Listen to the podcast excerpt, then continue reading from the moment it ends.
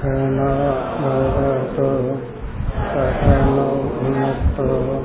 सखीर्यङ्करपावकै तेजस्विनावहीतमस्तु विद्विषावकैः ॐ शान्ति शान्ति शान्तिः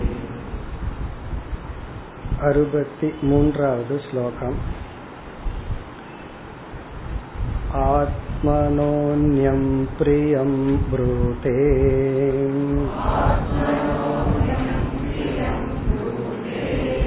शिष्यश्च प्रतिवाद्यते तस्योत्तरं वचो बोध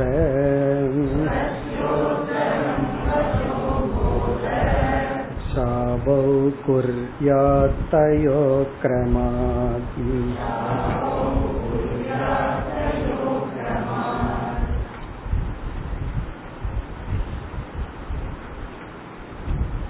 வித்யாரண்யர்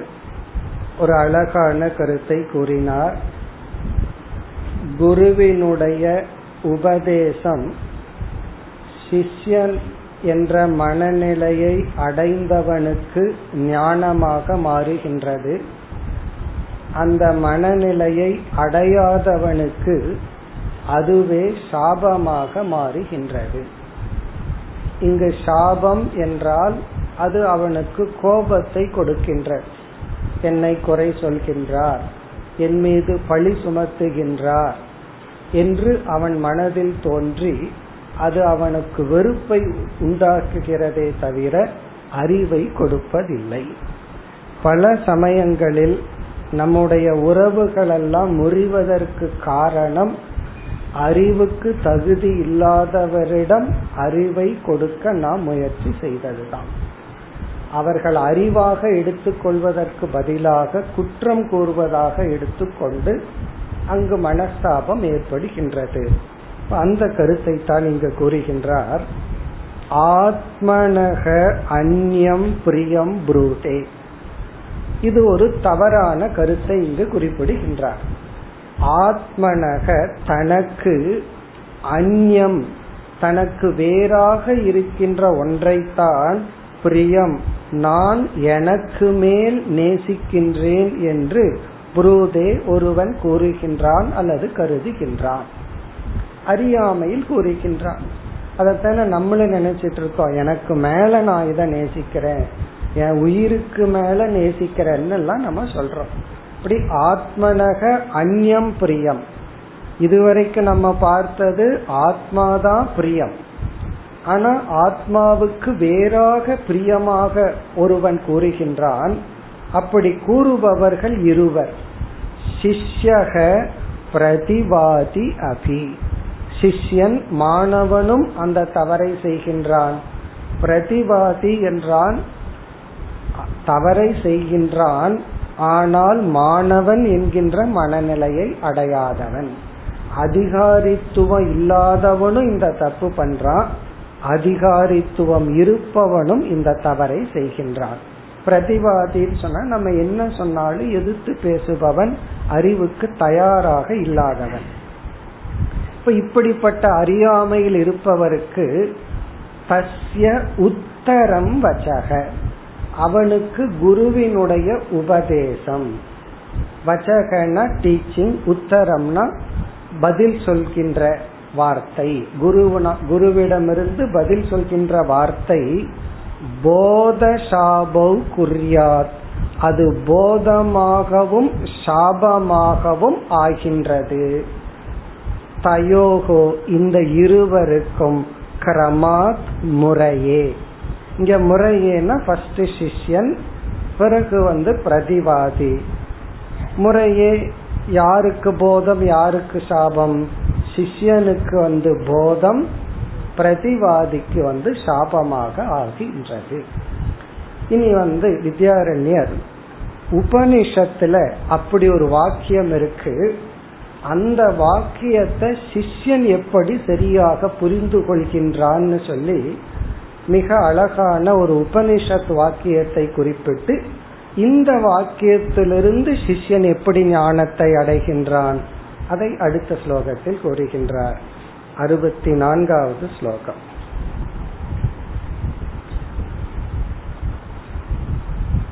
பிரியம் ராம் रोचते रोचतीत्येवम्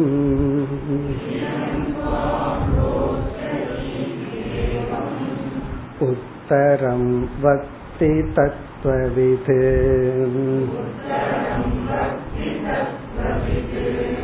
सोक्तप्रियस्य दुष्टत्वम्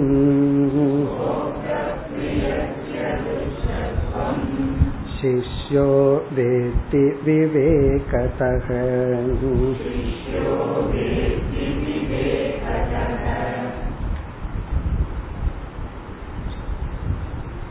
முதல் பகுதியில் உபனிஷத்தில் சொல்லப்பட்ட கருத்தை குறிப்பிடுகின்றார் அந்த ஒரு வாக்கியத்தை சொல்றார் முதல்ல அந்த வாக்கியம் என்ன என்று இப்பொழுது பார்ப்போம் பிரியம் துவாம் ரோட்சியசி இது உபனிஷத்தில் கூறப்பட்டுள்ள ஒரு வாக்கியம் பிரியம் துவாம் ரோட்சியசி இது ஏவம் உத்தரம் வக்தி தத்துவவிது தத்துவவிதுனா ஞானி அல்லது குரு இந்த இடத்துல உபனிஷத் ரிஷி உத்தரம் பக்தி இவ்விதம் பதில் சொல்கின்றார் யாருக்கு எந்த ஒரு சிஷ்யன் அல்லது எந்த ஒரு மனிதன் நான் என்னை காட்டிலும் ஒரு பொருளை நேசிக்கின்றேன்னு நினைச்சிட்டு இருக்கானோ என்னத்தான் நான் முழுமையா நேசிக்கிறேன்னு புரிந்து கொள்ளாமல் எனக்கு அப்பாற்பட்டு எனக்கு மேலே ஒரு பொருளை நேசிக்கின்றேன் என்று நினைத்து கொண்டிருப்பவனுக்கு உத்தரம் வக்தி இவ்விதம் உபனிஷத் அல்லது ஒரு தத்துவவித் பதில் சொல்கின்றார் அந்த வாக்கியம் தான் மிக அழகான வாக்கியம் அதுதான் முதல் வாக்கியம் பிரியம் துவாம் ரோத்யசி இதுதான் வாக்கியம் எப்படி தத்துவமசிங்கிற மகா வாக்கியத்தை நம்ம வந்து ரொம்ப சிந்திக்கணுமோ அதே போல இந்த வாக்கியத்தை ரொம்ப சிந்திக்க வேண்டிய வாக்கியம் என்ன பொருள்னு பார்ப்போம் ரோட்சியசி என்றால் அழுவாய் கோயிங் டு கிரை ரோதனம் என்றால் அழுதல் அழுகிறது அழுகிறதுனா என்னன்னு யாருக்கு சந்தேகம் இல்லையே அது நம்ம டெய்லி தெரிஞ்சோ தெரியாமலையோ சில பேர் வந்து மனசுக்குள்ள அழுவார்கள் சில பேர் வெளியே அழுவார்கள் அத ரோட்சியசி என்றால் அழுவாய் ஃபியூச்சர் டென்ஸ் அழப்போற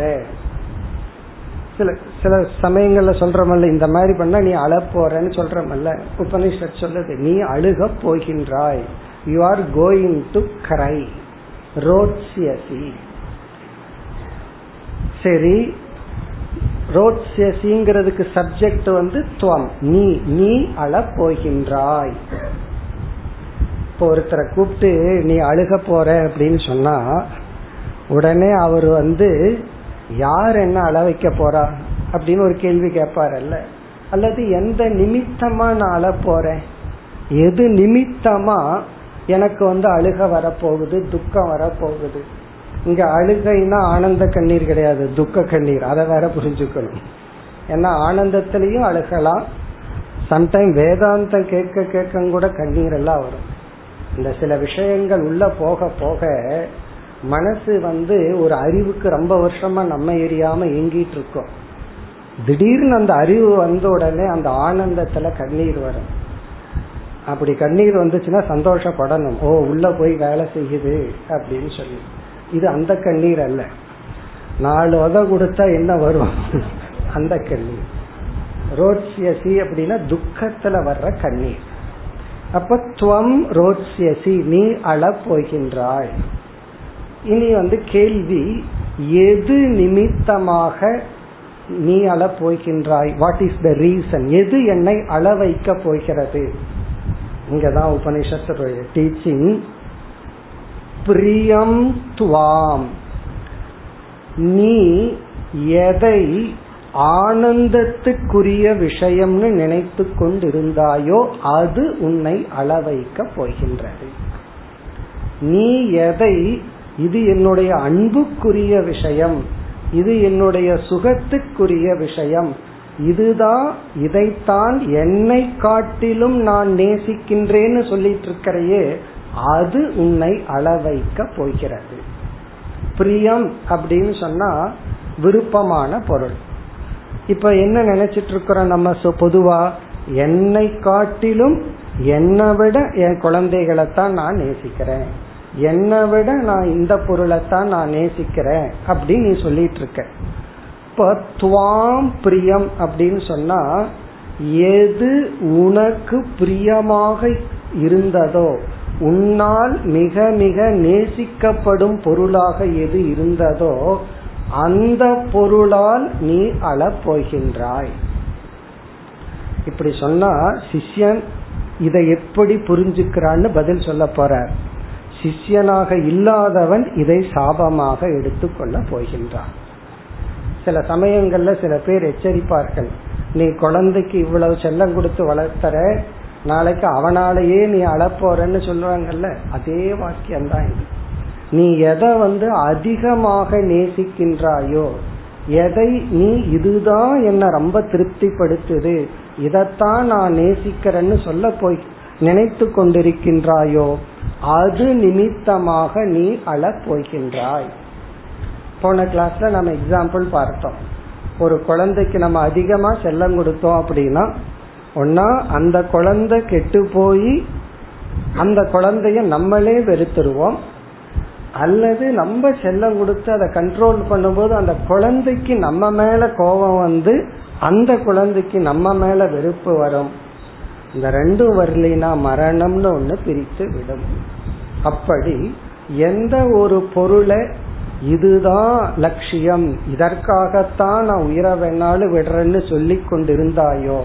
அந்த பொருள் நிமித்தமாக துயரப்படுவாய் இது குழந்தை மட்டுமல்ல எந்த பொருளை வேணாலும் எடுத்துக்கலாம் எந்த கான்செப்ட வேணாலும் எடுத்துக்கலாம் லைஃப்ல இத வந்து ரொம்ப பேரிடத்துல நம்ம பார்க்கிறோம் உதாரணமா ரெண்டு மூணு பார்ப்போமே புரியறதுக்காக ஒருவர் வந்து புகழ்தா லட்சியம் அப்படின்னு வாழ்ந்துட்டு இருக்கார் சில பேர் அப்படித்தான் அந்த மீடியாக்குள்ள வந்து எப்படியாவது டிவியில நான் வந்துடணும் என்ன எல்லாம் பாக்குறாங்கல்ல அப்படி எப்படியாவது நான் புகழ அடையணும்னு சொல்லி புகழினுடைய உச்சகட்டத்தை அடைந்துடுறாங்க அப்ப அவர்களுடைய இலக்கு என்ன என்னவா இருந்தது புகழ அடையணும் எல்லாருடைய மக்களுக்கு என்னுடைய முகம் அடையாளம் தெரியணும் அப்படின்னு ஒரு புகழ் அடையணும்னு நினைச்சாங்க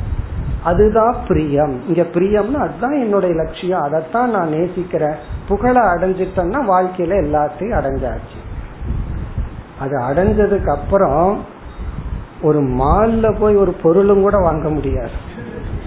காரணம் என்ன புகழ் நீங்க போனீங்கன்னா அத்தனை பேர் உங்களை சுத்தி வருவார்கள்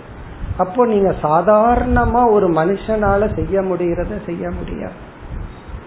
என்ன பண்ணணும் மாறு வேஷம் போட்டுட்டு போகணும் அதாவது முகமூடியா தான் போகணும் ஹெல்மெட் போட்டுட்டு தான் எங்க வேணாலும் போகணும் அப்போ எந்த ஒரு புகழ் உங்களுக்கு வந்து இலக்கா இருந்தது அதுதான் பிரியம் இருந்ததோ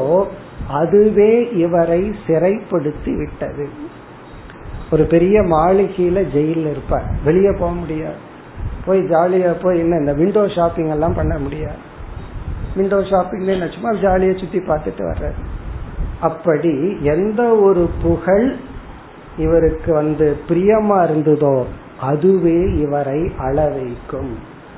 உடனே அது அது தனி புலம்பல் ஆரம்பிச்சுதார் எனக்கு ஃப்ரீடம் இல்லை அந்த மாதிரி அது ஒரு துயரம் அல்லது பதவி இந்த பதவியை அடையணுங்கிறதுக்கு என்னென்னமோ பண்ணிட்டு வருவார் அந்த பதவியை அடைஞ்ச உடனே அதுவே அவருக்கு நரக வேதனை ஆயிரும் அப்படி வாழ்க்கையில எதையெல்லாம் நம்ம வந்து ஃபைனல் ப்ரையாரிட்டின்னு நினைச்சிட்டு அதை அடையிறமோ அடைஞ்சதுக்கு அப்புறம் அதுவே துயரத்துக்கு காரணம் ஆகின்ற அதே போல பணம் பணம் தான் சொல்லி எல்லா உறவுகளையும் திறந்துட்டு பணத்தை சம்பாரிச்சு வச்சிருப்போம் அந்த பணம் நிமித்தமாகவே நாம் துயரப்படுவோம் இப்படி யோசிச்சு பார்த்தோம் அப்படின்னா நாம வந்து எதை இலக்காக கொண்டு எதை லட்சியமாக கொண்டு இதற்காகத்தான் நான் வாழ்றேன் அப்படின்னு சொல்லிட்டு ஒரு காலத்துல இருந்தமோ பிறகு அது நிமித்தமாகவே நாம் துயரப்படுவோம் அது உண்மையிலேயே காரணமா இருக்கணுங்கிற அவசியம் இல்லை நம்ம மனதே அது காரணமாக்கி கொள்கின்ற எனக்கு தெரிந்த ஒருவர் வந்து தான் பையனுக்கு சாதாரண விஷயம் ஒரு சின்ன விஷயத்துல ப்ராப்ளம் அது ஒரு பெரிய இந்த ஒன்னாம் கிளாஸ் சண்டை போ பசங்க சண்டை போடுற மாதிரி அதுல பையனுக்கும் அப்பாவுக்கு மனஸ்தாபம் வந்துடுச்சு பையன் வேற டாக்டர் அவர் என்ன சொன்னார் தெரியுமோ உயிர் போனாலும் பரவாயில்ல அவன் வந்து ட்ரீட்மெண்ட் பண்ணக்கூடாது அவன் வந்து பார்க்க கூடாது சில பேர் வந்து கிராமத்தை சொல்லுவாங்க எனக்கு கொல்லி வைக்க கூடாது அதாவது நான் இறந்தாலும் அந்த டெட் பாடியிலையும் கூட அவ்வளவு அட்டாச்மெண்ட் இவரே இறந்துட்டு போயாச்சு நீ அந்த பாடியை யாரு என்ன பண்ண என்ன இருந்தாலும் நான் போனதுக்கு அப்புறம் இது என்னோட பாடி தானே அப்படிங்கிற அளவு ஒரு பற்று என் பையன் வந்து கொல்லி வைக்க கூடாது அப்ப இது எதை குறிக்குதுன்னா இவர் ஒரு காலத்துல யோசிச்சு பார்ப்போம் எவ்வளவு கஷ்டப்பட்டு எவ்வளவு எதிர்பார்ப்போட பையனை வந்து டாக்டர் ஆக்கியிருப்பார் எவ்வளவு பிரியமா ஆக்கியிருப்பார் பிறகு இவர் என்ன சொல்றார் பிரியம் துவாம் ரோச்சியசி இங்க உபநிஷத்து வேலை செய்யுதுன்னு அர்த்தம் காரணம் என்ன அது அந்த பையனுடைய தவறா இருக்கணுங்கிற அவசியம் கிடையாது இவரே இவரே என்ன பண்ணிட்டார் பகைவனாக்கி கொண்டார் எதை ஒரு காலத்துல பிரியம் உயிர் இதுக்காகத்தான் நான் வாழ்றேன் அவனை டாக்டர் ஆக்கி பாத்துறனும் அப்படின்னு வாழ்றேன்னு சொன்னாரோ கடைசி காலத்துல நீ எனக்கு வந்து வைத்தியம் பார்க்க கூடாதுன்னு ஒரு கோபம் வருதுன்னு சொன்னா என்ன சொல்றது இப்படித்தான் நம்முடைய வாழ்க்கையில எதையெல்லாம் இதுதான் இலக்கு இதுதான் இலக்குன்னு சொல்லிட்டு இருக்கிறோமோ அதற்காக எல்லா தர்மத்தையும் காம்ப்ரமைஸ் பண்ணி எல்லாத்தையும் எவ்வளவு பேர்த்த எவ்வளவு தூரம் ஹர்ட் பண்ண முடியுமோ அதெல்லாம் பண்ணிட்டோம்னா கடைசியில என்ன ஆகும்னா எது நிமித்தமா மற்றவங்களை நம்ம புண்படுத்தணுமோ அதுவே நம்மை புண்படுத்தி விடும் அந்த நிமித்தமாகவே நாம் புண்படுவோம் இதுதான் உபனிஷத்தினுடைய டீச்சிங் பிரியம் துவாம் ரோட்சியசி இது ஒரு மகா வாக்கியம் மாதிரி திங்க் பண்ணணும் இந்த மகா வாக்கியம் எதுக்குன்னா வைராகியார்த்தம் வைராகியம்ங்கிற ஒரு குவாலிட்டியை அடையணுங்கிறதுக்கான வாக்கியம் இப்ப இதை தெரிஞ்சுட்டு நம்ம என்ன பண்ண போறோம் சிந்திச்சு என்ன பண்ணோம்னா அது கடைசியில வித்யாரண்யரே சொல்ல போற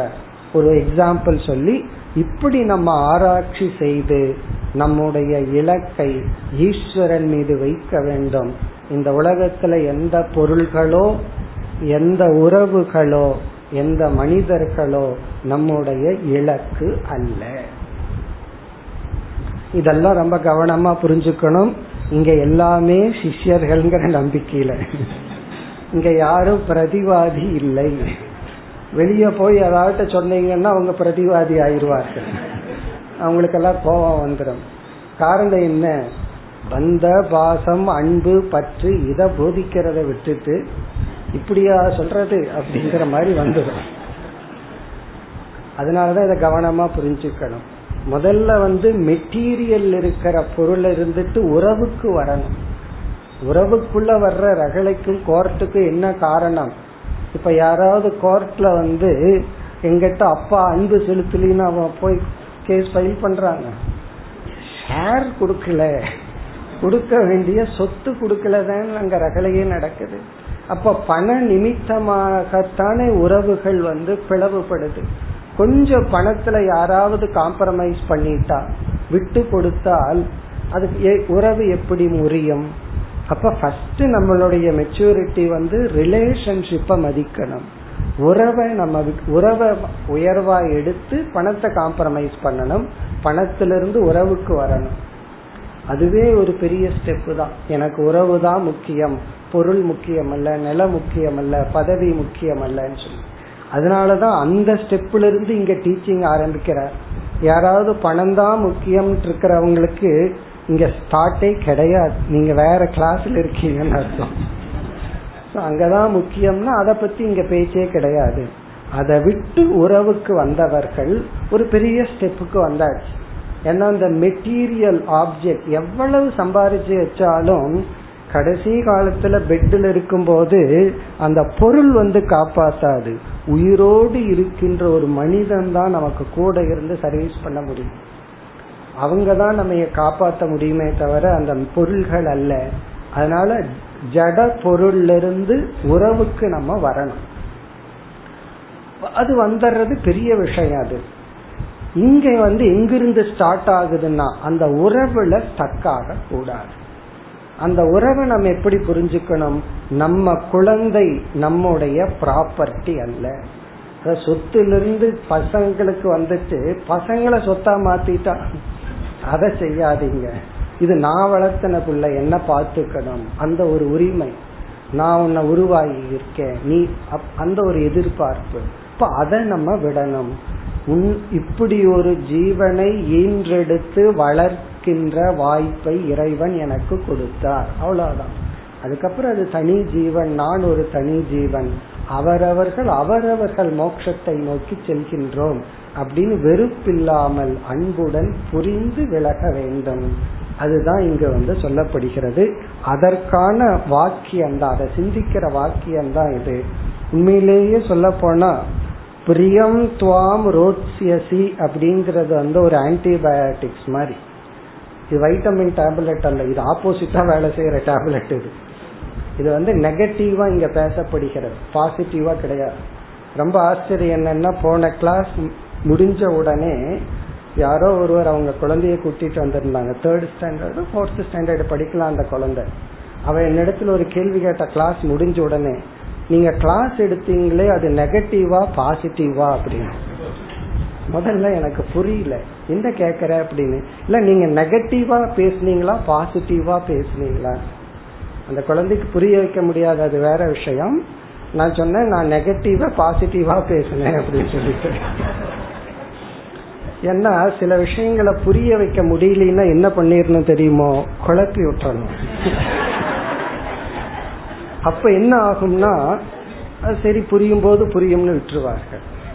ஏன்னா அந்த குழந்தைக்கு இந்த கான்செப்ட புரிய வைக்க முடியாது லைட்டா ஒரு குழப்பி விட்டுட்டோம் அப்படின்னா இது நமக்கு புரியாது போலன்ட்டு போயிடும் இதை நம்ம தெளிவா சொன்னோம்னா கரெக்டா தப்பா புரிஞ்சுக்கும் நான் நெகட்டிவா தான் சொன்னேன் அப்படின்னா தப்பா புரிஞ்சுக்கும் பாசிட்டிவா சொன்னா அப்ப திட்டுறது பாசிட்டிவான்னு முடிவு பண்ணிடுறோம் அப்ப பாசிட்டிவா சொன்னாலும் அந்த பாசிட்டிவிட்டிவே தப்பா புரிஞ்சுக்கும் நெகட்டிவா சொன்னா என்ன சாஸ்திரம் எல்லாம் நெகட்டிவா பேசுதுன்னு புரிஞ்சுக்கும் அப்ப அந்த குழந்தைக்கு என்ன ஆகணும்னா புரியக்கூடாதுன்னா நெகட்டிவா பாசிட்டிவா சொன்னு சொல்லிடுறேன் அந்த மாதிரி இது வந்து ஒரு நெகட்டிவ் ஸ்டேட்மெண்ட் தான் ஆனா பாசிட்டிவ் ஸ்டேட்மெண்ட் உங்களுக்கு புரியுது எப்படி பாசிட்டிவ்னா ப்ராப்ளம் உடம்புல இருந்தா ஆன்டிபயோட்டிக்ஸ் எப்படி பாசிட்டிவா வேலை செய்யுது அந்த நெகட்டிவ் டேப்லெட் அது சும்மா இருக்கும்போது போடக்கூடாது சும்மா இருக்கும்போது நீங்க வைட்டமின் டேப்லெட்டை போட்டுக்கலாம் ஆனா ஆன்டிபயோட்டிக்ஸ போடக்கூடாது அதே போல இது ஒரு நெகட்டிவான வார்த்தை எதையெல்லாம் நீ அன்பு அன்பு வைக்கிறையோ யாருகிட்ட நீ அன்பு வைக்கிறையோ அவங்களாலேயே நீ அழுவாய் இது கேட்டா எப்படி இருக்கு நீ யாரை நேசிக்கின்றாயோ எதை பிரியமான பொருள்னு நினைக்கிறாயோ அது நிமித்தமா தான் நீ அழப்போறன்னு உபனிஷத் சொன்னா அப்ப நமக்கு பயம் வந்துடும் அப்ப யாரையும் நேசிக்க கூடாது யாருகிட்டயும் அன்பு வைக்க கூடாதுன்னு ஒரு பயம் வந்துடும் அதற்காக இது சொல்லப்படவில்லை இங்க எப்படி புரிஞ்சுக்கணும்னா அதி அதிங்கிற வார்த்தையை சேர்த்துக்கணும் அதி பிரேம அதிகமான அன்பை வைத்து விடாதே அளவுக்கு மீறி வந்து டிபெண்ட் ஆயிராத அது குழந்தைகள் மீதா இருக்கலாம் பேரண்ட்ஸ் மீதா இருக்கலாம் இப்ப கொஞ்சம் சொல்லணும்னா ஃப்ரெண்ட்ஸ் மீதா இருக்கலாம் சில பேர்த்துக்கு ஃப்ரெண்ட்ஸ் ஃப்ரெண்ட்ஸ் அதை கொஞ்சம் ஓவரா போயிடுறது அது ஃப்ரெண்டாக இருக்கலாம் யாராக வேண்டுமானாலும் இருக்கலாம் இன்க்ளூடிங் குரு சாஸ்திரம் ஈஸ்வரன் அது ஈஸ்வரன் இடத்திலும் சரி குரு இடத்திலும் சரி சாஸ்திரன் இடத்திலும் சரி ஒரு லெவலுக்கு மேல நம்ம வந்து டிபெண்ட் ஆகக்கூடாது அவர்களை நம்ம பயன்படுத்தி வரணுமே தவிர சாஸ்திரத்தையோ குருவையோ தடியாக பயன்படுத்த கூடாது குரு தடியாயிடக்கூடாது யார் ஆவார்னா அவருக்கே ஒரு டிபெண்டன்ஸ் தேவைன்னா தடியாவார் அவர் இண்டிபெண்டா இருந்தா அவர் பார்த்துக்குவார் அப்படி ஆகாமல் சிஷியரை பார்த்து கொள்வார் அப்படி நாம் இங்க இந்த வாக்கியத்தை கவனமா நம்ம புரிஞ்சுக்கணும் வாக்கியம் என்ன யார் மீது நீ அன்பு செலுத்துகின்றாயோ யாரை நீ பிரியம்னு நினைச்சிட்டு இருக்கிறாயோ அதன் மூலமாக நீ அழுவாய் இப்படி குருவானவர் உபதேசம் செய்கின்றார் அது முதல் வரியில பார்த்தோம் பிரியம் துவாம் ரோச்சதி இத்தியேவம் உத்தரம் வக்தி தத்துவ விது தத்துவத்தை புரிந்தவன் இப்படி பதில் சொல்கின்றான் பிறகு என்னாகின்றது ஸ்வ உக்தஸ்ய பிரியஸ்ய துஷ்டத்துவம் சிஷ்யம்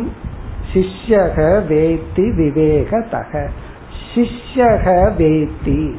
இதை சிஷ்யனானவன் விவேகதக வேத்தி அறிவுபூர்வமாக இந்த வாக்கியத்தை ஆராய்ச்சி செய்து உண்மையை அறிந்து கொள்கின்றான் சிஷ்யம் இல்லாதவன் வந்து அவன் புரிஞ்சுக்க மாட்டான்னு கடைசியில சொல்ல போறார்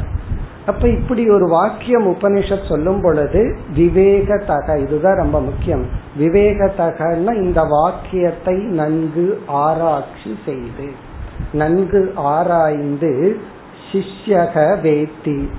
என்ன புரிந்து கொள்கின்றான் அவன் நான் எதை அல்டிமேட் கோல் குறையற்ற முழுமையானது என்று நினைத்தேனோ அதில் சில குற்றங்கள் குறைகள் தோஷங்கள் உள்ளது என்று புரிந்து கொண்டு அவனுடைய இலக்கை மாற்றி கொள்கின்றான் அதுதான் கடைசியா முடிக்க போறார் ஜஸ்ட் லட்சியத்தை தான் மாற்றி கொள்கின்றான் ஃபைனல் கோலை மாத்திக்கிறான் சில பேர் வந்து நான் உயிர் வாழ்றதே குழந்தைகளுக்காகத்தான் அப்படின்னு சொல்லிட்டு சொல்லுவார்கள் உயிர் வாழ்றதே குழந்தைகளுக்காகத்தானா அந்த குழந்தை வந்து இப்ப அந்த குழந்தைக்கு வயசு வந்து ஐம்பது இவர் என்ன சொல்றாரு நான் உயிர் வாழ்றதே குழந்தைக்காகன்னா அப்புறம் என்ன அர்த்தம் இருக்கு அப்போ அந்த குழந்தை குழந்தையா இருக்கிற வரைக்கும் அந்த குழந்தைக்காக காம்ப்ரமைஸ் என்ன வேணாலும் பண்ணலாம் அது வளர்ந்து விட்டால் அதுக்கப்புறம் அந்த பேரண்டிங்கிறத நம்ம வித்ட்ரா பண்ணி நம்மளே ஒரு ஃப்ரெண்ட்ஸா மாறணும் பெற்றோர்களே ஒரு ஃப்ரெண்ட்ஸா மாறி அந்த குழந்தை அதனுடைய வளர்ச்சிக்கு நம்ம விட்டுவிட வேண்டும் அப்படி இல்லை என்றால் முதல் வாக்கியம் பிரியம் துவாம் ரோத்யசி இந்த மூணு சொல்ல மனப்பாடம் பண்ணி வச்சுக்குவோம் பிரியம் துவாம் பிரியம் துவாம்னா எதை உனக்கு எதை நீ பிரியம்னு நினைச்சிட்டு இருந்தையோ அதுவே உன்னை அளவைக்கும் பிறகு இரண்டாவது வரியில் ஸ்வ உக்தசிய பிரியசிய ஸ்வ உக்தசியன்னா அந்த சிஷ்யன் அறியாமையினால் எது அல்டிமேட் கோல் என்னுடைய இறுதியான இலக்கு இதைத்தான் நான் எனக்கு அப்பாற்பட்டு என்னை காட்டிலும் அதிகமாக நேசிக்கிறேன்னு சொன்னானோ ஸ்வ உக்தசிய பிரியசிய ஏன்னா ஒவ்வொருவருக்கும் அது மாறும் ஒருத்தருக்கு ஒன்று இனி ஒருவருக்கு வேற ஒன்னா இருக்கும் இப்ப ஸ்வ உக்தசியன்னா தாயத அல்டிமேட் எண்டு நினைச்சானோ சிலருக்கு பணம் பதவி புகழ் அல்லது வந்து குழந்தைகள் அல்லது மனைவி மக்கள் யார் வேணாலும் இருக்கலாம் அப்படி அல்லது நண்பர்கள் அப்படி யார வந்து நீ வந்து அல்டிமேட்னு நினைச்சையோ துஷ்டத்துவம் வேட்டி அதில் இருக்கின்ற குறையை அதில் இருக்கின்ற குறைபாட்டை இவன் அறிந்து கொள்கின்றான் இல்லையே குறையே இல்லை அப்படின்னு சொன்னா எல்லாத்திட்டும் பெரிய குறை இருக்கே அது வந்து மரணம் அது குறைன்னு சொல்றது இல்லை இந்த இடத்துல குறை துஷ்டத்துவம்னா அதனுடைய மறுபக்கம் இதனுடைய இனி ஒரு நேச்சர் இப்போ ஒருத்தர் சொல்லலாம் நான் வந்து ஒருத்தரை நேசிக்கிறேன் என்னுடைய நண்பர் எங்களுக்குள்ள ஹண்ட்ரட் பர்சன்ட் அண்டர்ஸ்டாண்டிங் இருக்கு மிஸ் அண்டர்ஸ்டாண்டிங்கே வராது அப்படின்னு சொல்றாருன்னு வச்சுக்கோமே ஹண்ட்ரட் பர்சன்ட் பாசிபிள் இல்லை அது வேற விஷயம் காரணம் ஒரு மைண்டுக்குள்ளேயே எவ்வளவு மிஸ் அண்டர்ஸ்டாண்டிங் இருக்கு இதை செய்யலாமா செய்யக்கூடாதா நம்மளே ஒன்ன செஞ்சுட்டு இதை செஞ்சிடக்கூடாதுன்னு நினைக்கிறோம் ரெண்டு மைண்டு சேர்ந்தா என்ன ஆகும் அப்படி ஒரு குரங்கு சொல்ல தாங்க முடியல ரெண்டு குரங்கு சேர்ந்தா என்ன ஆகும் அப்படி இருக்கையில் ஒரு சப்போசிஷன் சப்போஸ் அப்படியே வச்சுக்குவோமே அப்படி இருக்கிறதாகவே வைத்து கொண்டாலும் மரணம்னு என்ற ஒன்று உள்ளது அது வந்து பிரிச்சுதான் ஆகும் அதான் இங்க துஷ்டத்துவம்னா அது ஒரு குறை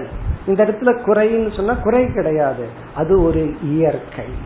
அந்த இயற்கை தத்துவத்தை விவேகதக சிஷ்யக வேத்தி சிஷ்யன் புரிந்து கொள்கின்றான் சிஷ்யன் அறிந்து கொள்கின்றான் அப்ப இங்க உபதேசம் வந்து ஒரு குருவானவர் ஒரு உபதேசத்தை செய்தார் சிஷ்யன் அறிவுபூர்வமாக ஆராய்ந்து அறிவை அடைகின்றான் சிஷ்ய மனநிலையை அடையாதவன் அவன் அறிவை அடைவதற்கு பதிலாக அந்த உபதேசமே அவனுக்கு சாபமாக ஆகிறது இப்ப இங்க என்ன பவர்ஃபுல் வார்த்தை எதை வந்து நீ ரொம்ப பிரியம்னு நினைச்சிட்டு இருக்கிறையோ அதுவே உனக்கு வந்து துயரத்துக்கு காரணம் இத படிக்கும்போது சில பேர்த்துக்கு சில பேர் ஞாபகம் வந்துடும் ஒரு காலத்துல நான் உன்னை எவ்வளவு நம்பி இருந்தேன் ஒரு காலத்துல நீயே நினைச்சிட்டு இருந்த இப்ப வந்து உன்னாலதான் நான் துயரப்படுறேன் அப்படின்னு நம்ம நினைக்கிறோம் அவங்க மனசுலயும் நம்ம வருவோம் அதை ஞாபகம் கூடாது சும்மா நம்ம தான் ஹீரோ கிடையாது உன்னால நான் கஷ்டப்படுறேன்னா என்னால நீ கஷ்டப்பட்டுட்டு இருக்கிற இந்த வாக்கியத்தினுடைய உண்மைத்தன்மையை சிஷ்யன் புரிந்து கொள்கின்றான் ஆனால் மற்றவர்கள் புரிந்து கொள்வதில்லை இப்ப இதை நம்ம கவனமா புரிஞ்சுக்கணும் இந்த மாதிரி வாக்கியம் எல்லாம் ஆன்டிபயோட்டிக்ஸ்னு பார்த்தோம் இதை வந்து எந்த இடத்துல அப்ளை பண்ணணுமோ அங்கதான் பண்ணணும் ஒரு இடத்துல பற்று இருந்தால் டிபெண்டன்ஸ் இருந்தால் அட்டாச்மெண்ட் இருந்தால் இந்த வாக்கியம் வந்து வேலை செய்யும் அந்த பொருள் மீது நமக்கு வந்து தூய்மையான அன்பும் கருணையும் அந்த மாதிரி இருந்துச்சுன்னா இந்த வாக்கியத்துக்கு வேலை கிடையாது அப்படியெல்லாம் கர்ம கர்மகாண்டத்துல பிரிச்சு வச்சிருக்காங்க சில விதி வாக்கியம் தேவையான இடத்துல அது வேலை செய்யும் தேவையில்லாத இடத்துல அதுக்கு வந்து ரெலவென்ஸே இருக்காது அதனுடைய யூட்டிலிட்டி இருக்காது அப்ப இந்த வாக்கியம் எந்த யாருக்கு எந்த இடத்துல பொருந்துங்கிறது தான் உண்மையை தவிர எல்லாருக்கும் எல்லா இடத்துலயும் பொருந்தாது நாம பற்று வச்சிருக்கிற எல்லா இடத்துலயும் பொருந்தாது அப்ப நாளைக்கு சாஸ்திரத்தின் மூலமா அம்மா அப்பா மூலமா ஃப்ரெண்ட்ஸ் மூலமா அழ ஆரம்பிச்சிருவோம்னு கேட்கக்கூடாது அது லிமிட்டுக்கு மேல நம்ம பற்று வச்சோம்னா நமக்கு அதுவே துயரத்துக்கு காரணமாகும் இனி வந்து இதுல எல்லாத்துலயும் ரொம்ப பெரிய அட்டாச்மெண்ட் என்ன வித்யாரண்யர் ஏதோ ஒரு எக்ஸாம்பிள் எடுத்துக்கணும் அவர் வந்து மகன்கிற எக்ஸாம்பிள் எடுத்துக்கிறார் புத்திரன்கிற எடுத்துக்கிறார் ஏன்னா ரொம்ப பேர்த்துக்கு வந்து அந்த குழந்தையினிடமிருந்து பற்ற வெளியெடுக்க முடியவில்லை அதனால அடுத்த ஸ்லோகங்கள் அறுபத்தி இருந்து அறுபத்தி எட்டு வரை இந்த ஒரு மகன் குழந்தைகள் மீது உள்ள பற்றிலிருந்து வெளியே வர எப்படியெல்லாம் சிந்திக்கணும் அந்த தோஷங்களை எல்லாம் ஜஸ்ட் ஒரு மென்டல் எக்ஸசைஸ் அவ்வளவுதான் இவ்வளவு துக்கம் இதுல கலந்திருக்கு ஆகவே உங்களுடைய குழந்தைகளுக்கு நீங்கள் கடவுள் அல்ல நீங்கள் உங்கள் குழந்தைகளுக்கு கருவிகள் உங்கள் குழந்தைகள் உலகத்துக்கு வர்றதுக்கு ஒரு இன்ஸ்ட்ருமெண்ட் அந்த அளவுக்கு புரிஞ்சிட்டு அளவுடன் இருந்து அவர்களை தனி ஜீவர்களாக உணர் நடத்துங்கள் நீங்க தனி ஜீவர்களாக இருந்து பிறகு புத்திரன் மீது உள்ள பற்றை எடுத்து ஈஸ்வரன் மீது அல்லது ஆத்ம தத்துவத்தின் மீது வைக்க வேண்டும் இதுதான் டீச்சிங் இவர் எதை வேணாலும் எடுத்துக்கலாம் புகழ உதாரணமா எடுத்திருக்கலாம் பணத்தை எடுத்துக்கலாம் அல்லது கணவன் மனைவி உறவை எடுத்துக்கலாம் ஆனா இங்க வந்து பெற்றோர் குழந்தை எக்ஸாம்பிள் எடுத்துக்கிறார் இந்த குழந்தை அப்படிங்கிற விஷயத்துல எல்லா ஸ்டேஜிலையும் துயரம்ங்கிறது ஏதோ ஒரு விதத்துல இருக்கத்தான் இருக்கு துயரம் இல்லாத லைஃப் அப்படிங்கிறது கிடையாதுன்னு சொல்லி லிஸ்ட் பண்றார் எளிமையான ஸ்லோகங்கள் அறுபத்தி ஐந்துல இருந்து அறுபத்தி எட்டு வரை அந்த துஷ்டத்துவம் தோஷத்தை காட்டுகின்றார் அறுபத்தி ஐந்தாவது ஸ்லோகம் அலபியமான तनयक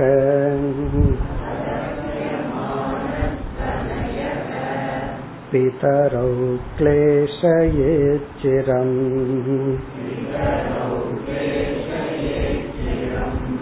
लब्धोऽपि गर्भपातेन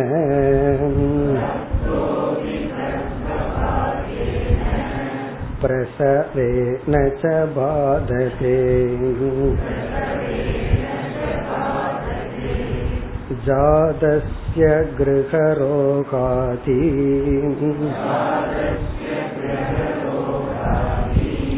कुमारस्य च मूर्खताम् उपनीतेऽप्यविद्यत्वम् अनुद्वागश्च पण्डिते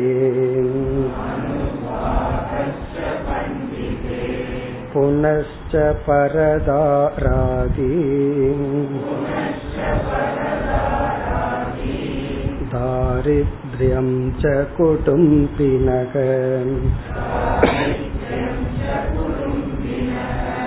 पित्रोर्दुःखस्य नास्त्यन्तः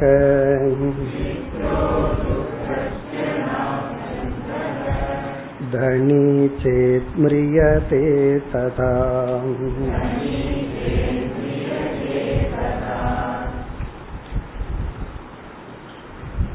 அறுபத்தி ஐந்தாவது ஸ்லோகம் ஸோ இதெல்லாம் இந்த உலகத்துல அனுபவிக்கின்ற விதவிதமான துயரங்கள் இத பாகவதத்துல வேறொரு இடத்துல ஒருவர் வந்து எனக்கு குழந்தை வரம் வேணும் அப்படின்னு தவம் இருக்கும் பொழுது அந்த தவம் கொடுக்கிற தேவதை வந்து புத்திர பீட்டா அஸ்துன்னு கொடுத்துருவாங்க அப்படின்னு என்ன அர்த்தம்னா புத்திரனால உனக்கு கஷ்டம் வரட்டும் புத்திர பீட்டா புத்திர பீட்டா அப்படின்னு சொன்னா எனக்கு புத்திரன் இல்லைன்னு கஷ்டமா இருக்கு இல்ல புத்திரன் இருந்தாலும் கஷ்டம் வருமேன்னு இவங்க சொல்லும் பொழுது இப்போ உனக்கு என்ன கஷ்டம் வேணும் புத்திரன் இல்லாத கஷ்டம் வேணுமா புத்திரனோட கஷ்டம் வேணுமான்னு எனக்கு புத்திரன் இல்லாத கஷ்டத்தை அனுபவிச்சுட்டேன் இனி கொஞ்சம் புதிய கஷ்டத்தை அனுபவிக்கிறேன் புத்திரனோட கஷ்டம் வேணும்னா அது பேர் புத்திர பீட்டான்னு சொல்றாரு ஒருத்தன் வந்து பணம் வேணும் பணம் வேணும்னு சொல்லிட்டு இருந்தான் ஒரு ஞானி வந்து சொன்னாரு சரி பணம் இல்லாத பணம் இருக்கிறவனும் கஷ்டப்பட்டுட்டு தானே இருக்கான் அவங்க நான் பணம் இல்லாத கஷ்டத்தை நான் அனுபவிச்சுட்டேன் பணம் இருக்கிற கஷ்டத்தை நான் அனுபவிக்கணும் அதுக்காக பணத்தை கொடுங்க நான் அப்படி சில பேருக்கு ஒரு கஷ்டத்துல சேஞ்ச் வேணும் போல் இருக்கு ஒரே கஷ்டம் போர் அடிச்சிடுமல்ல அப்படி இந்த கஷ்டம்ங்கிறது துஷ்டத்துவம் அப்படிங்கிறது எல்லாத்திலையும் இலையோடு இருக்கு இதையெல்லாம் உணர்ந்து இங்க தாற்பயம் என்னன்னா இதையெல்லாம் உணர்ந்து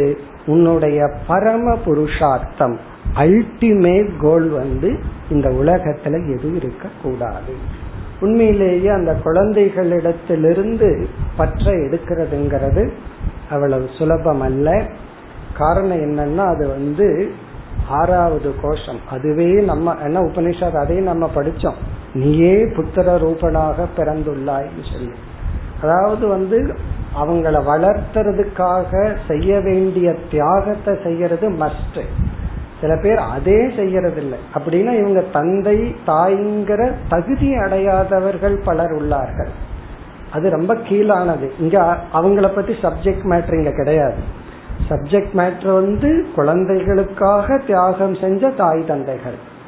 பிறகு அந்த தியாகத்துக்கு பலன் என்னன்னா சித்த சுத்தி அந்த சித்த சுத்தி வராம இருக்கிறதுக்கு யாரு காரணம்னா அதே குழந்தைகள் நீ யாருக்காக தியாகம் பண்ணியோ அந்த குழந்தையிலிருந்து நீ வெளியே வந்தீனா பிறகு அந்த தியாகத்துக்கு அர்த்தம் இருக்கு அதனால இங்க சொல்ற துஷ்டத்துவம் குறைகள் எல்லாம் ஜஸ்ட் யாருக்கு எந்த இடத்துல வைராகியம் இல்லையோ அதற்கு பயன்படுத்த வேண்டியதுதான் இப்படியெல்லாம் நம்ம சிந்திக்கணும் அந்த தோஷத்தை நம்ம சிந்திக்கணும் அப்ப இந்த சிந்தனை எல்லாம் பற்று உடையவர்களுக்கு குழந்தைகளிடத்திலேயோ பெற்றோரிடத்திலேயோ ஒரு டிபெண்டன்ஸ் ஆனவங்களுக்கு தான் பற்றிலிருந்து வெளியே வந்தவங்களுக்கெல்லாம் இந்த ஸ்லோகம் எல்லாம் இரலவன் என்னென்ன குறைகள் எல்லாம் இருக்கு வரிசையா அடிக்க சொல்ற அலபியமான பிதரௌ கிளேஷையே திருமணமாகி குழந்தை இல்லை அப்ப வந்து பிதரவுனா தாய் தந்தையை துயரப்படுத்துகிறது அலபியமான தனையக குழந்தை குழந்தையின்மை ஒருவரை துயரப்படுத்துகிறது எதுவரைனா அறிவு வரும் வரை அறிவு வந்துட்டா பகவான் வந்து பைபாஸ் பண்ணிட்டார் நம்ம அப்படின்னு புரிஞ்சுக்கணும் அந்த துயரத்தை நமக்கு கொடுக்கல அந்த குழந்தைகள் இல்லாமலேயே நமக்கு பகவான் பக்குவத்தை கொடுப்பார் ஆக்சுவலி இங்க தாய் தந்தை அப்படிங்கிறது it is not a body அது ஒரு உடல் கிடையாது அது ஒரு எமோஷன் அது ஒரு உணர்வு தாய்மை தந்தை அப்படிங்கிறது ஒரு உணர்வு அந்த உணர்வை வந்து யாரு வேணாலும் அடையலாம் சில சமயம் குழந்தைகள் இல்லாதவர்களிடம் அந்த உணர்வு அதிகமா இருக்கிறத நம்ம பார்க்கலாம் ஏன்னா அதனோட வேல்யூ அவங்களுக்கு தெரியும் அதனால வந்து இந்த அறிவு இல்லை என்றால் சிலர் துயரப்படுகின்றார்கள் அறிவு இருந்துச்சா பகவான் வந்து உடல் ரீதியாக என்னை தாய் தந்தை ஆக்கல ஆனா உள்ள ரீதியாக வந்து என்னை தாய் தந்தை ஆக்கியுள்ளார் அப்படின்னு புரிஞ்சுக்கலாம் இப்ப அலபியமான தனையக பிதரவ் கிளேஷயே கிளேஷயேத்துனா அப்பாவுக்கு கஷ்டத்தை கொடுக்கும் பெற்றோருக்கு வேதனையை கொடுக்கும் என்ன ஸ்டேஜ்னா குழந்தை இன்மை அடுத்தது என்ன அடுத்தது என்ன அப்படின்னா லப்தக அபி கர்ப்பாதேன இப்ப குழந்தையினுடைய ஸ்டார்டிங் இருந்து எப்படியெல்லாம் துயரத்திற்கு வழின்னு சும்மா ஒரு இமேஜினரியா சொல்ற இது வந்து சாம்பிள் தான் அதுக்கு இருக்கிறவங்களுக்கு தெரியும் இதுக்கு மேல என்னென்னலாம் கஷ்டம் இருக்கும் அப்படின்னு சொல்லி சும்மா இருக்கிறத சொல்ற லப்தக அப்படி லப்தக அப்படின்னா தாய்மைங்கிற ஸ்டேட்டஸ அடைஞ்ச உடனே சிலருக்கு வர்ற துயரம் வந்து பாதம் கர்ப்பபாதம்னா கர்ப்பத்திலேயே அந்த சிசு அழிந்து விடுதல் கர்ப்பத்திலேயே அந்த சிசு அழிந்து போலாம் அது துயரத்தை கொடுக்கலாம் பிரசவேனச்ச பாததே அது அந்த துயரத்திலிருந்து தப்பி குழந்தை பிறந்தால் அந்த பிரசவம் அப்படிங்கிற ஒரு துயரத்தை அனுபவிக்க வேண்டும் பிரசவேன பாததே பாததேன்னு அது ஒரு விதமான துயரம் இனி அடுத்த ஸ்லோகம் அறுபத்தி ஆறு ஜாதசிய கிரக ரோகாதி இப்ப அந்த குழந்தை பிறந்தாச்சு இப்ப நம்ம அந்த குழந்தையிலிருந்து அப்படியே வந்துட்டு இருக்கிறோம் அவன் சாகர வரைக்கும் ஒரு சிறிய கதையே சொல்ல போற இப்ப அவன் பிறந்தாச்சு பிறந்த என்ன ஆச்சுன்னா பிறந்த உடனே என்ன செய்வோம் ஒரு குழந்தை பிறந்த உடனே நேரா ஜோசியர்கிட்ட போய் ஜாதகம் கணிங்கன்றுவோம் அப்ப உடனே அவர் சொல்லுவார் கிரகம் சரியில்லை உங்க பையனுக்கு அது சில ஜோசியர் என்ன சொல்லுவார் தெரியுமோ உங்க உயிருக்கே ஆபத்துன்றுவார் அப்ப கிரக அவனுடைய கிரகம் சரியில்லை அப்படின்னு நினைச்சிட்டு சில பேர் துயரப்படுவார்களாம் இதெல்லாம் இங்க வந்து வித்யாரண்யர் கற்பனையான துயரம்னு சொல்ற கிரகம் சரியில்லைன்னு யார் நிர்ணயிக்கிறது அவன் இப்பதான் பிறந்திருக்கான் பிறந்த உடனே கிரகம் சரியில்லை அவன் கஷ்டப்பட போறான் போறான் அவனுக்கு ஏழரை நாட்டை சனி பிடிச்சிருக்கு இப்படி எல்லாம் சொல்லி இவங்களை பெற்றோரை துயரப்படுத்துவாங்க அந்த குழந்தை சிரிச்சிட்டு சந்தோஷமா இருக்கும் இல்ல போன பிறவியில் இருக்கிற ஞாபகத்துல ஜாலியா இருந்துட்டு இருக்கும் பெற்றோர் இவர் அறிஞ்சிட்டு இருப்பாரு அதுக்கு சனின்னு இருக்கு அப்படின்னு அந்த ஏழரை நாட்டு சனி குழந்தைக்கு இல்ல பெற்றோருக்கு அந்த ஏழரை வருஷம் இப்போ ஒரு வயசுல இருந்து எட்டரை வயசு வரைக்கும் அந்த குழந்தைக்கு ஏழரை செஞ்சுன்னா அந்த குழந்தைக்கு என்ன தெரியும் அது பாட்டுக்கு அது விளையாடிட்டு இருக்கும் அப்ப உண்மையான சனி அந்த ஏழரை வருஷம் அந்த பெற்றோருக்கு தான் ஓ அந்த குழந்தைக்கு சனி பிடிச்சிடுச்சோ அப்படின்னு இவங்களுக்கு சனி பிடிச்சிருக்கும் இதெல்லாம் தான் ரகசியம் இதெல்லாம் தான் பெற்றோர்கள் தன்னை துயரப்படுத்தி கொள்ளுதல் கிரக அந்த கிரக நிமித்தமா பெற்றோர்கள் எல்லாம் தன்னைத்தானே வருத்தி கொள்வார்கள் ரோகாதி குழந்தைக்கு ஏதாவது நோய் வந்தால்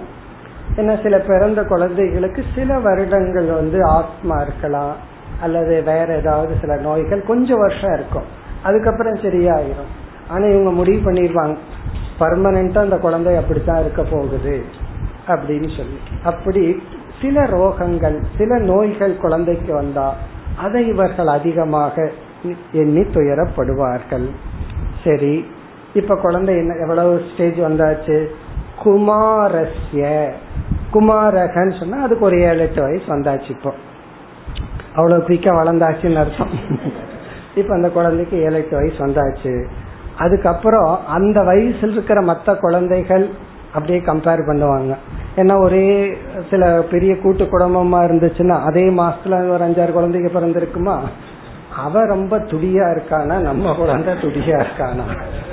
யாரு ரொம்ப ஸ்ரூடா இருக்கா மூர்க்கதா நம்ம குழந்தை ரொம்ப டல்லா இருக்கானே புத்தி இல்லையே அறிவு அவ்வளவு வளரலையே எப்படி கம்பேர் பண்ணி அவங்க குழந்தை நல்லா இருக்கு இவன் குழந்தை நல்லா இருக்கு குமாரஸ்யச்ச மூர்க்கதா அவன் வளரும் பொழுது அவனுடைய அறியாமை அவனுடைய அறிவு வளர்ச்சியின்மையை நினைச்சு அவன் சந்தோஷமா இருப்பான் யாரு கேள்வி கேட்க மாட்டாங்க பெற்றோருக்கு வருத்தம் அவனுக்கு ஒன்றும் தெரியாதுன்னு எல்லாம் அவனுக்கு ஃப்ரீடம் கொடுத்துருவாங்க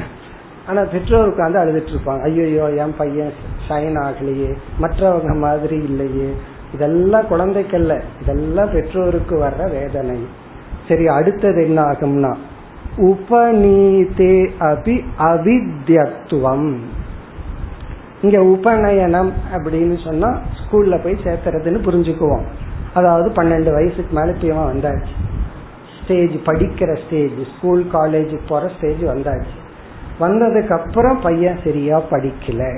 அது வரைக்கும் தெரியாது சில பசங்கள்லாம் சின்ன வயசுல ரொம்ப சுருடா இருப்பான் ஸ்கூலுக்கு போனதுக்கு அப்புறம் தான் தெரியும் அவனோட புத்தி எப்படின்னு சொல்லி ஏன்னா சில குழந்தைகளுக்கு வந்து அந்த இன்ஃபர்மேஷனை வாங்கி மெமரியில வச்சுக்கிற கெப்பாசிட்டி இருக்காது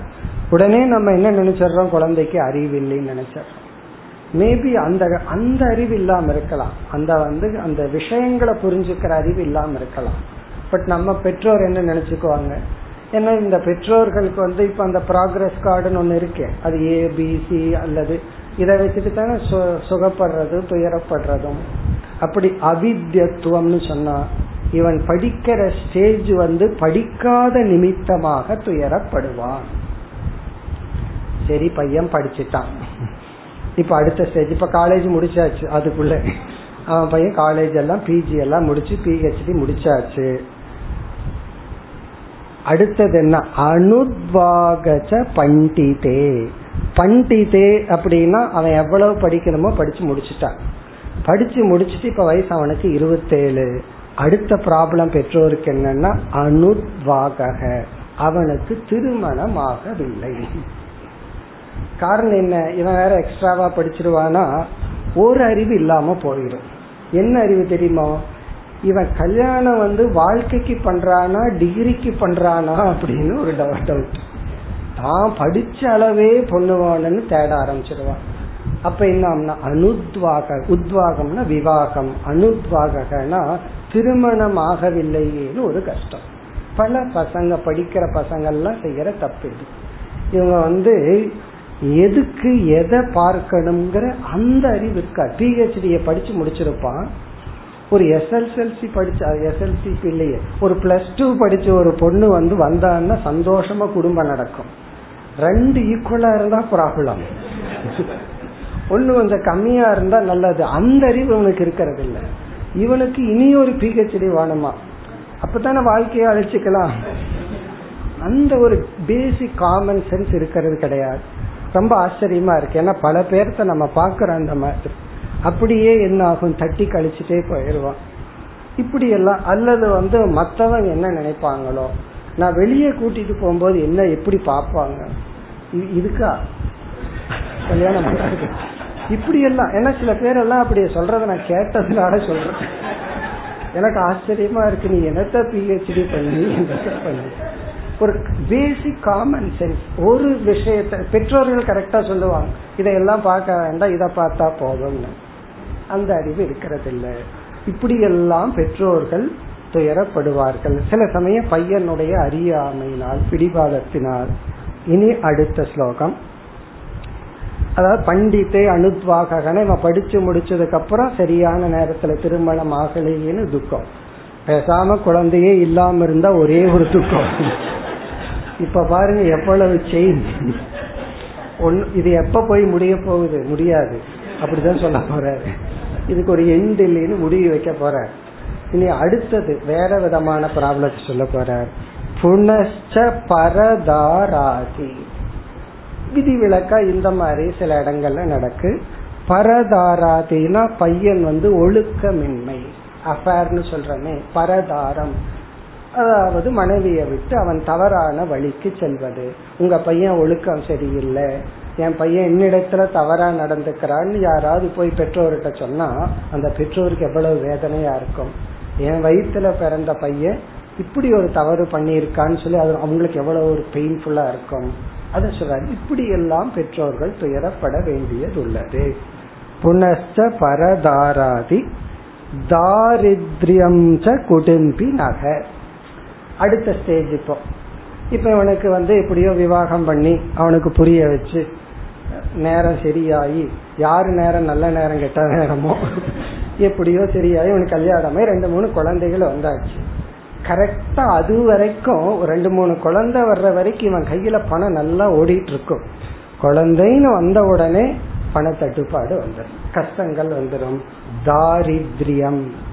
அப்படின்னு சொன்னா பண கஷ்டம் ஒரு பெற்றோர் வந்து தன்னுடைய குழந்தைகள் வந்து பணத்துக்கு கஷ்டப்பட்டு அவங்க குழந்தைய வளர்த்துறதுக்கு கஷ்டப்படுறத பார்க்கும்போது அவங்களுக்கு எவ்வளவு கஷ்டமா இருக்கும் இப்ப பிறந்த குழந்தை எவ்வளவு ஸ்டேஜ் வளர்ந்தாச்சு பாருங்க இப்ப அந்த குழந்தை வந்து பொருளாதார ரீதியா கஷ்டப்படுறத பார்த்து பெற்றோர்கள் கஷ்டப்படுவார்கள் பெற்றோர்கள் மனசுல கஷ்டப்படும் அல்லது ஒரு அப்பா வந்து நல்ல பிசினஸ் செட் பண்ணி கொடுத்திருப்பார் கொடுத்துட்டு விலகிட்டு ரிட்டையர்ட் ஆகலான்னு போய் சும்மா உட்கார்ந்தா இவன் இவன் புதுசா ஏதாவது பண்ணி அப்பா எவ்வளவு சொத்து சேர்த்தாரோ அதுக்கு ஜஸ்ட் ஈக்குவலாவோ கொஞ்சம் மேலேயோ கடனை சேர்த்து வச்சுட்டு அப்பா கிட்ட வந்து நினைப்பான் இல்லைன்னா எல்லாத்தையும் பேங்க்ல கொண்டு போய் வச்சுட்டு வந்துடுவான் தாரித்ரியம் பையன் வந்து பைனான்சியலா கஷ்டப்படுறான் அப்பாவுக்கு இப்ப ஸ்ட்ரென்த் கிடையாது மறுபடியும் ரிவைவ் பண்றதுக்கு சரி அடுத்தது என்னன்னா கடைசி வரி தனி சேத் சப்போஸ் ஒரு பையன் நல்ல வயதில் கல்யாணம் பண்ணிட்டான் நல்ல குழந்தைகள் இருக்கு அறிவு இருக்கு பயங்கரமா சம்பாதிச்சிடறான் தனி தனி அப்படின்னா ஓவரா சம்பாதிச்சிடறான் ஒரு நாளைக்கு வந்து இவன் ஒர்க் பண்ற நேரம் எவ்வளவுன்னா இருபது மணி நேரம் இருபது மணி நேரம் ஒர்க் பண்ணி நாலு மணி நேரம் தான் தூங்குறான் அவ்வளவு சம்பாதிச்சிடறான் கடைசியில என்ன ஆகிறான்னா மிரியதே அவ்வளவு சம்பாரிச்சுட்டு அப்பாவுக்கு முன்னாடியே பையன் போயிடுறான் இறந்து விடுகின்றான் எல்லா பணத்தை சேர்த்து வச்சுட்டு கடைசியில யாருக்குன்னா அப்படி பணத்தை சேர்த்து வச்சுட்டு மரணம்ங்கிறது ஒன்று அதாவது பெற்றோருக்கு குழந்தைகளுடைய மரணத்தை பார்க்கறதுங்கிறது ஒரு பெரிய வேதனை தானே நான் நான் பார்த்து வளர்ந்த குழந்தை அந்த குழந்தையினுடைய மரணத்தை பார்க்கறது ஒரு பெரிய துயரம் தனி மிரியதே சதா சம்டைம் இது எல்லாத்துக்கும் நடக்கிறது இல்ல மரணம்ங்கிறது ஒரு ஒன்று குழந்தைகள் மரணத்தை பார்க்க வேண்டியது இருக்கு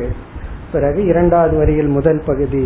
பித்ரோகோ துக்கசிய நாஸ்தி அந்த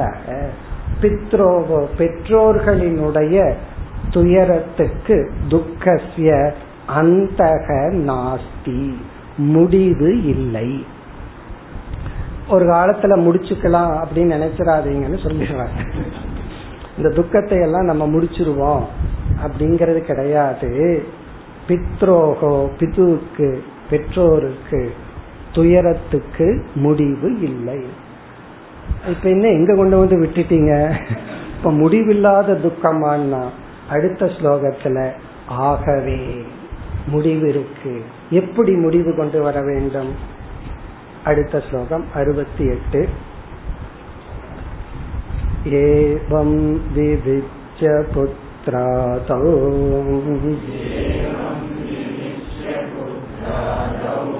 प्रीतिं त्यक्त्वा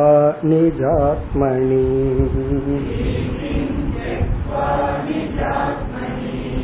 निश्चित् பரமாம் परमां प्रीतिम्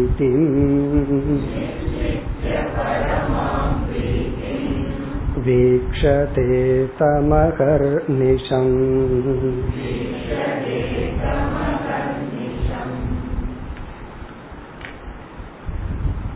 இதெல்லாம் வியாபகாரிக சத்தியம் அப்படின்னு நம்ம புரிஞ்சுக்கணும்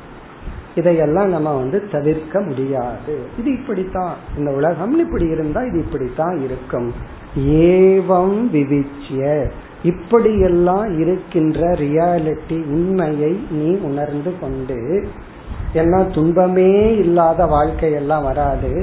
எல்லா ரோலுக்கும் அதற்குரிய சில துயரங்கள் இருக்கத்தான் இருக்கும் நிச்சித்திய அதாவது விவிச்சிய புத் புத்திராதோ பிரீத்தின் தியக்துவா புத்திரன் மனைவி பிறகு நண்பர்கள் பணம் பதவி போன்ற இந்த அனாத்ம வஸ்து இடத்தில் இதுல வந்து நம்முடைய சரீரமும் இன்க்ளூடட் நம்மளுடைய மூன்று உடல்ல ஆரம்பிச்சு அனைத்து அனாத்ம விஷயத்திலும் ஏன்னா ஒவ்வொன்றிலையும் ஏதோ ஒரு துயரம் கலந்துதான் இருக்கு புரிஞ்சுட்டு என்ன செய்யணும்னா பிரீத்தின் தியக்துவா நிஜாத்மனி உன்னுடைய ஆத்மஸ்வரூபத்தில் பரமாம் பிரீத்தின் தீட்சதே மேலான அந்த அன்பை மேலான அந்த இலக்கை நீ வைக்க வேண்டும் நிஜாத்மனா உன்னுடைய ஆத்மஸ்வரூபம் அதுதான் ஈஸ்வர சொரூபம் அந்த ஈஸ்வர சொரூபத்தினிடத்தில் பரமாம் பிரீத்தின் மேலான அன்பை வைத்து நிச்சித்திய தம் அகர் நிஷம் வீக்ஷதே இதை நீ உணர வேண்டும் நானே ஆனந்த சுரூபம் இங்க நம்ம எப்படி புரிஞ்சுக்கணும்னா அகம் பிதா அப்படின்னு சொன்னா அந்த பிதாங்கிற ஸ்டேட்டஸ் இருக்கே அதுல இன்பம் துன்பம் கலந்துள்ளது அகம் புத்திரக நான் மகன் அப்படிங்கிற ஸ்டேட்டஸ்ல இன்பமும் இருக்கு துன்பமும் இருக்கு அகம் புல் ஸ்டாப் ஆனந்த சுரூபம் இப்ப நான் ஆனந்த சுரூபமானவன் நான் எதையாவது ரிலேட் பண்ணிட்டேன்னா அந்த ரிலேஷன்ஷிப்புக்குள்ள இப்படிப்பட்ட துயரங்கள் எல்லாம் இருக்கு ஆகவே அந்த உறவுகள் எல்லாம் எதற்கு பின்ன இவ்வளவு துயரம் இருந்தா எதற்கு இறைவன் இந்த உறவெல்லாம் நமக்கு கொடுக்கணும்னா நம்மை தூய்மைப்படுத்த நம்மை பக்குவப்படுத்த இந்த உடல் தான் நான் நான் தான் எனக்கு தாங்கிற சுயநலத்திலிருந்து என்னுடைய உடலுக்கு அப்பாற்பட்ட ஒரு உடல் ஒரு இனிப்பை சாப்பிடும்போது அதுக்கு மேல ஒரு சுகத்தை நான் அனுபவிக்கணும் இப்ப நான் லட்டு சாப்பிட்டா அதிக சுகமா இனி ஒருத்தர் சாப்பிட்றத பார்த்தா அதிக சுகமா நம்ம என்ன சொல்லுவோம் இனி ஒருத்தன் சாப்பிட்றத பார்த்தா வயிறு எரியுது நல்லா சொல்லுவோம் ஆனா நம்ம குழந்தைக சாப்பிட்றத பார்த்தா நமக்கு அதிக சுகம் அப்ப எங்க சர்வாத்ம பாவம் துவங்குதுன்னா நம்ம குழந்தைகள் இடத்துலதான் அது துவங்குது இப்ப நாம சாப்பிட்றத விட நம்ம குழந்தைகளுக்காக செய்யும் பொழுது அதிக சுகத்தை அனுபவிக்கிறோம் இது எதற்குனா இந்த செல்ஃப் எக்ஸ்பேண்ட் ஆகுது இதுதான் இதற்காகத்தான் இல்லறம் இதற்காகத்தான் இத நம்ம அடைஞ்சிட்டோம் அப்படின்னு சொன்னா நம்ம உடலளவுல தந்தையோகோ தாயாகவோ ஆகணுங்கிற அவசியம் இல்லை அப்படியே ஆயிருந்தாலும் அந்த ஸ்டேட்டஸ்ல இருந்து நாம் விலகி கொள்ள வேண்டும் நம்ம வீட்டிலேயே அப்பாங்கிற ஸ்டேட்டஸ் மனசுக்குள்ள இல்லாம இருந்து பாருங்க அந்த வீடு சொர்க்கம் காரணம் என்ன பையன் நமக்கு சும்மா சோறு போட்டுட்டு இருக்கான் நான் அப்பா இல்ல சோறு கிடைக்குது அதுவே பெரிய விஷயம் நான் அப்பா நான் சம்பாரிச்சு கொடுத்தேன் நீ இப்படி எனக்கு சோறு போடணும் துக்கம் அந்த ஸ்டேட்டஸ மைண்ட்ல எடுக்க சொல்லி சொல்றார் வித்யாரண்யர் சாஸ்திரம் பிறகு எங்க வைக்கணும்னா ஆத்மனி நித ஆத்மனி மேலும் அடுத்த வகுப்பில் தொடர்வோம் ஓம் போர் பூர்ணமிதம் போர் பூர்ணமுதச்சதே पूर्णस्य पूर्णमादाय पूर्णमेव अवशिष्यते ॐ शान्ति शान्ति